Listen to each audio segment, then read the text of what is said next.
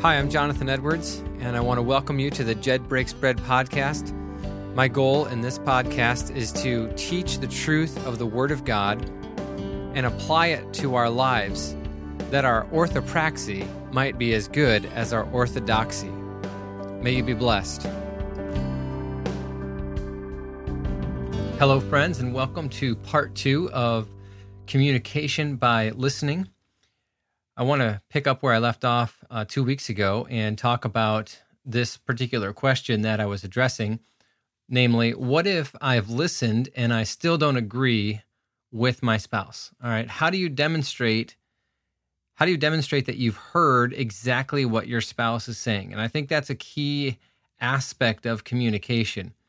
You can be listening to the words that your spouse is saying. You can be listening to the argument that they're making and you don't agree, and that's okay. Uh, you don't have to come to um, a 100% agreement on every single issue.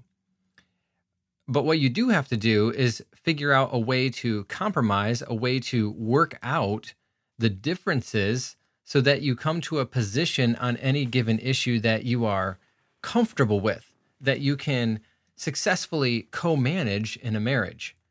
And that may mean sometimes the wife gives up something she wants, and sometimes the husband gives up something that he wants. This is perfectly appropriate. And if you've done well in balancing headship and submission, there won't be any issues with husbands feeling like their wives are acting in an insubordinate manner, and wives, conversely, feeling like their husbands are acting unloving or in an non understanding way, or they're not living with them in an understanding way. So make sure that you make sure you keep those foundational principles in mind as you work on improving your communication.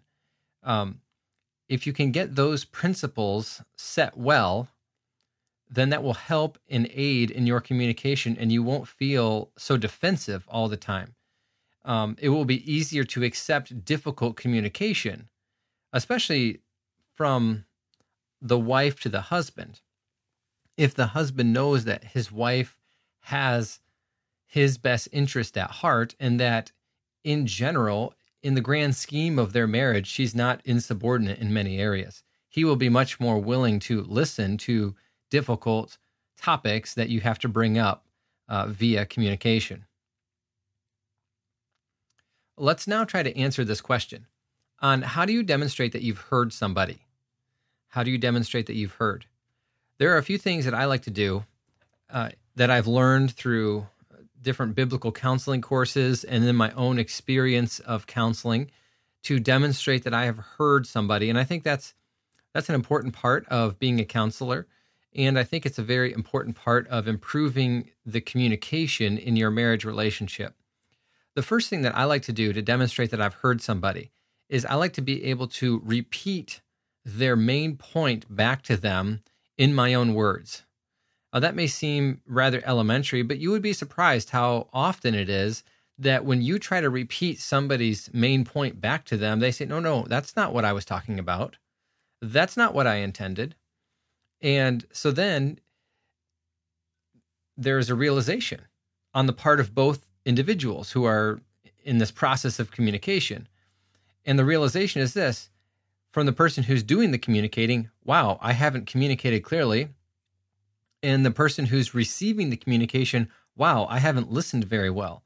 And hopefully, if both people who are involved in this communication process realize that the main point has been missed, both of them will go back and redo the communication. They will rework it. They will restate it in a way that is easier to understand that is that uses a a different method or a different means of expressing the same thought perhaps different analogies or different illustrations to communicate the point. Uh, perhaps there will be a a renewed interest in uh, paying attention when you realize oh i didn't i didn't actually understand what i was supposed to understand there I believe that's the best way to demonstrate that you've heard somebody is that you can restate their main point in your own words. Obviously, another way to demonstrate whether you've heard somebody is to uh, carefully consider their argument and then offer a thoughtful and appropriate counter response. This is a very important point because most of the time, our counter responses aren't addressing the issue that was spoken to us. Our counter response is perhaps a coordinating issue, perhaps a issue that was conflated, perhaps it's not even related, but it's a shift of the subject matter. If we are going to demonstrate that we have truly heard somebody, then we must respond in kind to the argument or the topic that they have set forth. It's it's a great irritation and it's a great roadblock to communication if your spouse is talking about a certain subject. It's a very specific subject and your response shifts the conversation away from that subject, perhaps to a subject that is somewhat related, but it's not directly on point with the original conversation.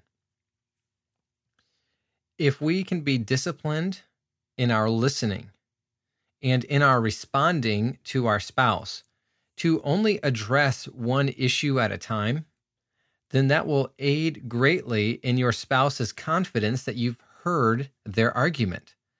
That's very important. And, you know, I know how it is. You know how it is when you get into a, a discussion. It seems like there are there are five things that every time you bring one of them up, the other four things are related to it. And sometimes it's worthwhile to stop the conversation and to say, look, it's obvious that we have three or four or five issues that seem to be related in some way. And we're not we're not making a lot of progress by by talking a little bit about this one and then a little bit about the next one and then a little bit about the other one. We need to make an effort to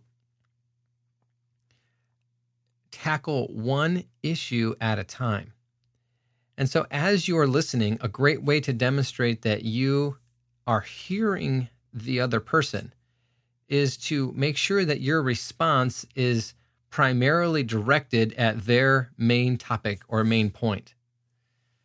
You may respond to that main point and say, I agree with what you're saying about this main point, or I disagree with what you're saying about this main point, and I would like to make a decision on that. However, there are these two other things that are related to what you're saying, and I think we need to work all three of these out together at least you are demonstrating that, yes, you heard what they're saying the main point is. And you're willing to acknowledge that that is their main point. But what you're also doing is you're saying, all right, in addition to your main point, we need to talk about one or two other things that are very closely related. A third good way, and perhaps one of the best ways to demonstrate that you've heard, is to ask thoughtful follow up questions if if you're trying to communicate that you understand what somebody has said, you can ask some thoughtful follow-up questions relating to that topic that will help move the conversation forward. I don't think that you want to ask gotcha questions or questions that are intended to humiliate or questions that are rhetorical in nature. The types of questions that you want to ask ought to be direct, straightforward, they ought to get to the motivation of the spouse who who brought forth the specific point or topic and when you ask those types of questions again that shows to the person you're talking with that you are engaging on the point that they are wanting to engage at and that is helpful for building trust in a relationship it's helpful for establishing a baseline to then deal with the particular issue that is at stake.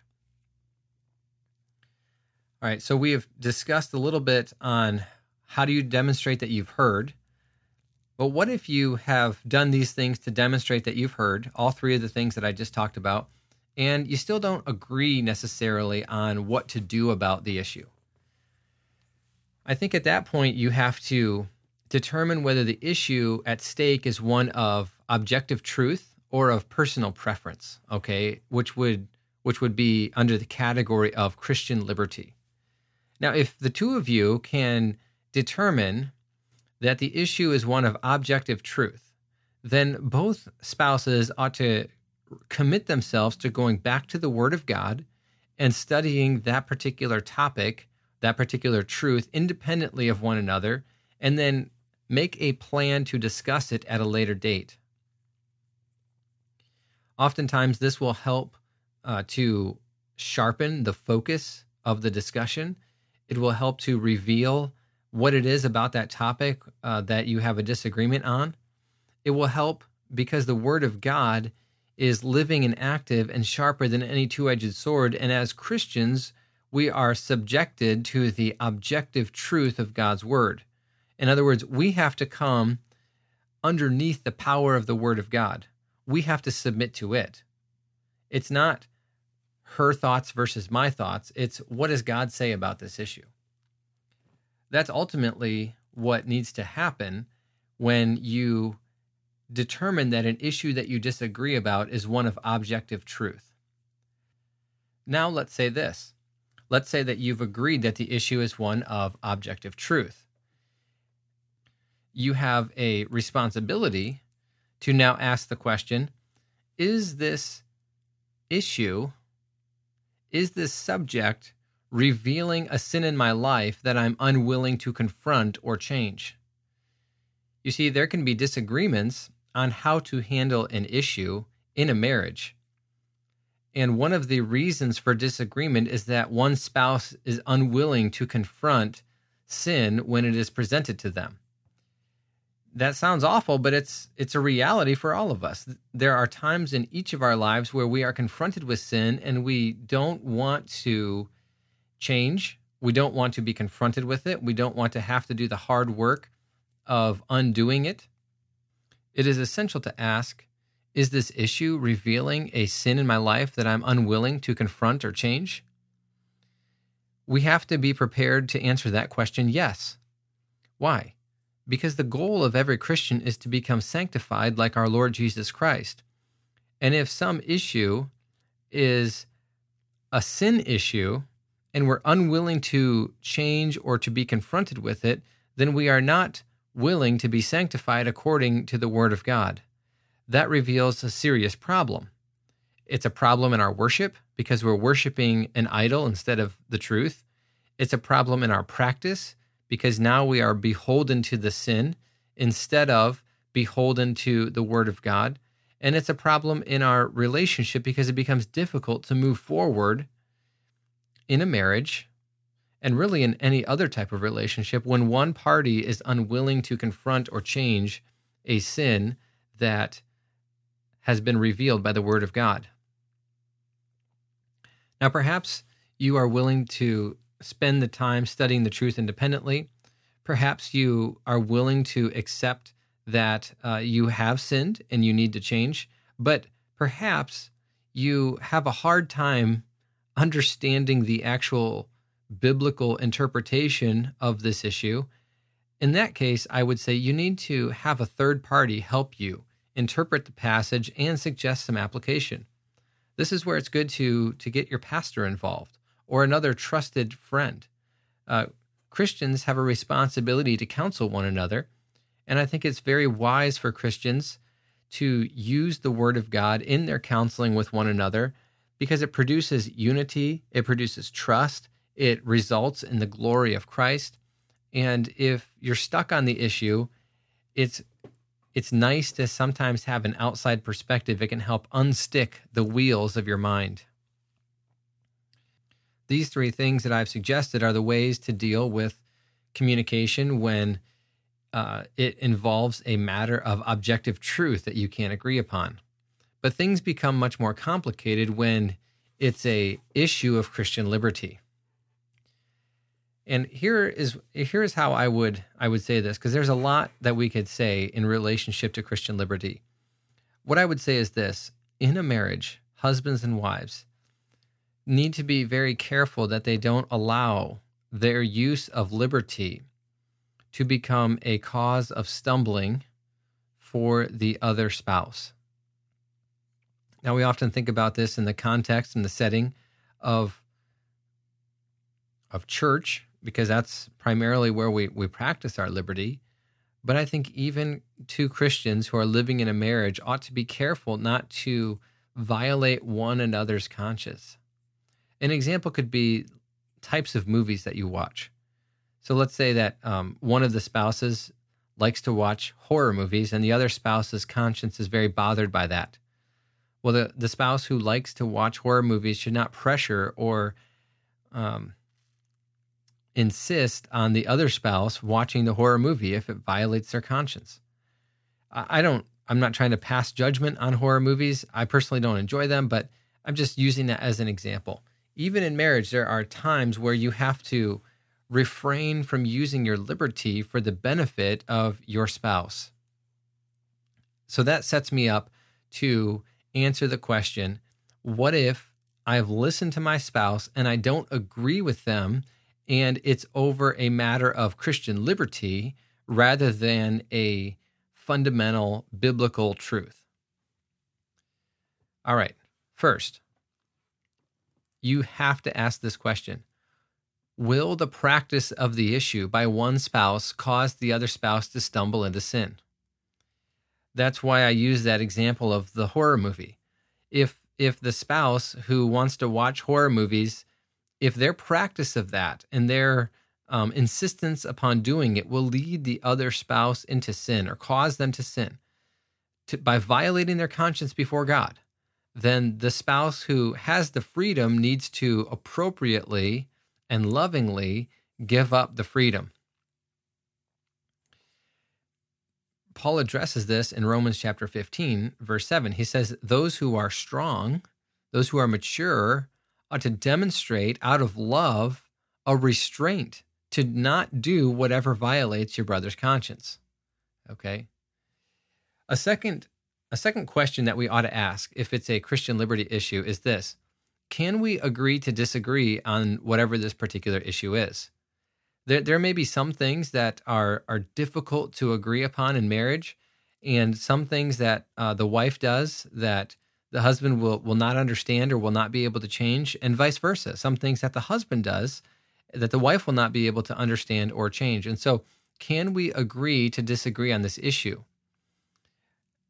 In other words, another way to ask this is: Is it essential that spouses agree on every single issue of life? I, believe the answer is no. It's not essential that a spouses agree on every single issue.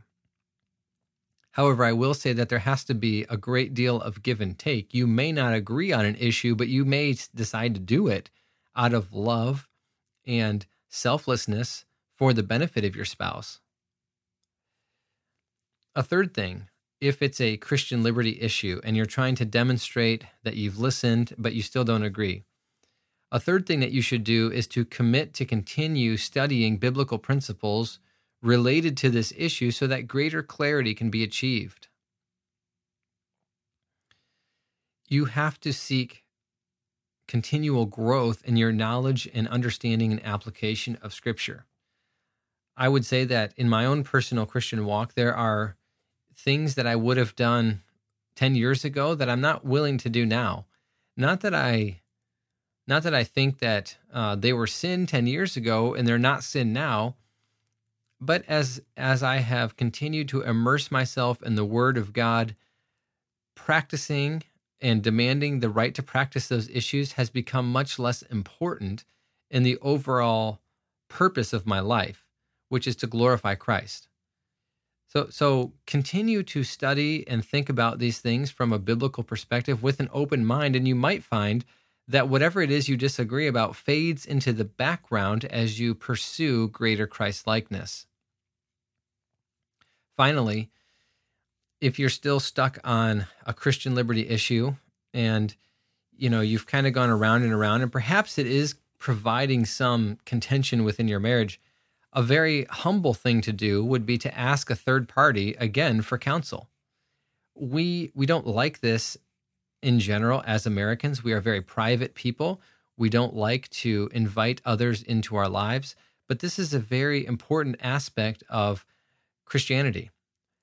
There are, I believe, 52 different verses in the New Testament that can be characterized as one another's. And these verses, these 52 verses, describe the Christian's responsibility to other Christians within the community. And as I previously mentioned, one of the responsibilities is to provide counsel and insight. Another responsibility is to provide accountability. Another responsibility is to bear one another's burdens. And so it requires humility to practice these one another's, and it can be a very good and positive thing for your marriage if you're humble to ask a third party to help you think through these things. Again, you do not have to agree on every single issue in marriage, but you have to come to a place where you can joyfully live with one another and the choices that you have that you have made in your marriage. You have to be able to get to that point. Now finally, as I conclude this podcast on listening. This is the second of two on listening. I want to talk about some issues related to listening that are perhaps not directly addressed in the Word of God, but I'm going to try to apply some principles to them. Here's the first question an issue related to listening. What if one spouse's body language does not match or support the words that are being spoken? what I mean by this is let's say that your your wife is trying to talk to you, the husband, about an important issue. And and your body language is let's say poor. Let's say you have poor body language, okay? But you're trying to hear what she has to say. You're trying to listen. Or conversely, you're listening intently and she's talking to you about a subject and can't help but uh, express frustration through her um, facial expressions, and she can't help but point her finger at you. And, you know, to you, that seems, oh, very disrespectful. Well, what if those things happen, okay, from one side or the other? What if body language doesn't match or support the words that are being said? I, I would say this it is the gracious thing to do to overlook a poor presentation of facts and truth it's the gracious thing to do to overlook a poor presentation. I, have heard, uh, as I've counseled people, I've heard a a husband make good points, and I've heard a wife make good points about situations that they're dealing with. And because the good points were presented in a poor manner, the entire argument was dismissed. What does that accomplish? What does that accomplish? Now, now nobody likes to have a finger pointed at them. Nobody likes it when you scowl or cry or when you have um, bad body language when you're sharing truth. But sometimes the emotions that you feel come out, and you're trying to work through them. You're trying to to to get somewhere. Um, when the body language doesn't match the words, I would say trust the words, not the body language. All right, trust the words, not the body language. Now, this isn't a hard and fast rule like an absolute truth. I would say this is a general principle like the Proverbs often offer. The Proverbs often offer general principles about how to approach and deal with life. And so, my general rule would be can you listen to the words and overlook shortcomings in body language? I would say you have a responsibility to do that. Give your spouse the benefit of the doubt. And if this happens on a regular basis, then you need to think about changing the way that you have conversations. Change the time, all right, so that you're not under pressure. Change the environment so that there aren't distractions. Uh, change perhaps even the the nature of your body language and positioning be seated instead of standing, or perhaps stand instead of be seated. I don't know. You know, I don't know what what triggers you to have poor body body language or facial expressions, you perhaps know that. Perhaps you've not even thought about that, and that's something that you really should consider. So, I would say, as a general rule, if a person's body language doesn't match the words or support the words that are being said, trust the words and overlook through your graciousness the poor presentation of facts. A second issue related to listening is this How do I overcome a bad habit of not listening? Maybe I'm either not paying attention to what my spouse is saying, or I have a pattern of being unwilling to hear the total argument. Let's deal with these two things separately. First, if you're if you have a bad habit of listening that is due to not paying attention, then you need to change. We would call this having good manners. All right. When I talk to my children who are elementary age, I tell them when you talk to other people, you need to look them in the face. You need to make eye contact with them. You need to show by your facial expressions and by your body language that they have your full attention.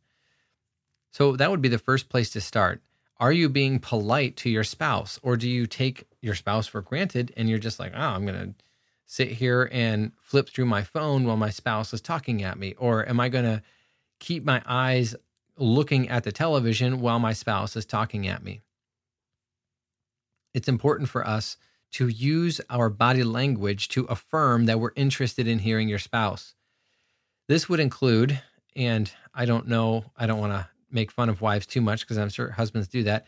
This would include being in the same room with your spouse when you talk to them there is nothing more annoying than hearing somebody start a conversation and then the conversation trails off because they've walked out of the room that you were in into a different room.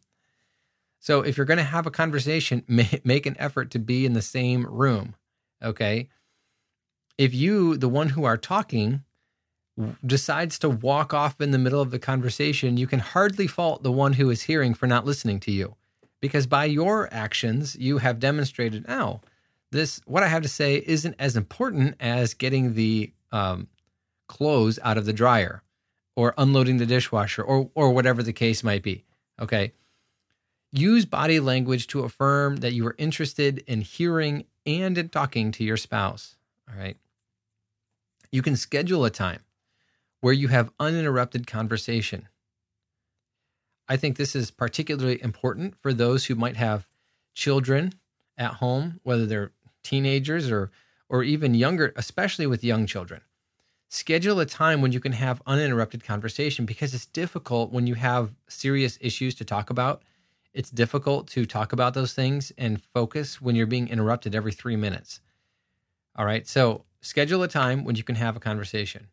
Another strategy for overcoming a bad habit of not listening is to work hard to understand how important a given conversation is to your spouse. If it's highly important, you're going to have to sacrifice and give up some of the things that you want to do that day or tasks that you want to accomplish to hear your spouse's need. Another thing that I think you should do if you have a bad habit of not listening is to make sure your spouse knows that every subject is on the table. So no subject is off limits, every subject is on the table. And this may be a big change for some of you. I think in my previous episode, I discussed how some couples have um, basically rooms of subjects or conversations that they're unwilling to go into because it always leads to an argument. If you want to overcome a bad habit of not listening, you've got to be willing to open up the doors to those rooms and allow every subject to be on the table. There's a careful way to do this, and there should be an opportunity to carefully revisit painful, difficult, or disagreed upon subjects so that these things don't remain unspoken throughout your marriage. When I say there's a careful way to do this, I mean you don't have to just dive right into the deepest, darkest, most hurtful subject. You can start with lesser subjects that you've agreed not to talk about and start talking about those things and say, you know what, we need to be mature. We need to handle these things. We need to work through these things and let's move past the unspokens And we'll start with the lesser unspokens and we'll move to the bigger unspokens. And that will that will greatly benefit your marriage. And finally, I'm going to tread a little bit into the communication by speech category by just offering this a brief question. If you're the one who is speaking and you find that your spouse is regularly not listening to you, you should ask this question of yourself Does my style or pattern of speaking make it easy for others to hear the points that I am making? All right. So, in other words, how am I presenting the information that I'm sharing? Now, from a listener perspective, you can't allow tone of voice or other issues of presentation to cloud what it is that you're hearing. But if you're the one who is speaking, now is the appropriate time to say, you know what? Does my spouse have a hard time listening to me because of my presentation? And if so, what do I need to change about my presentation? These are worthwhile points to consider. All right. Well, I thank you for listening today, and I hope that these these points that I've set forth will help you in becoming a better listener, and that you'll be able to glean some good ideas from this discussion on that you can immediately apply to your marriage. Thank you so much for being willing to spend the time listening to the podcast, and I pray that you will have great joy and success in your marriage as you seek to apply God's truth to it, perhaps in ways that you never have before. God bless you.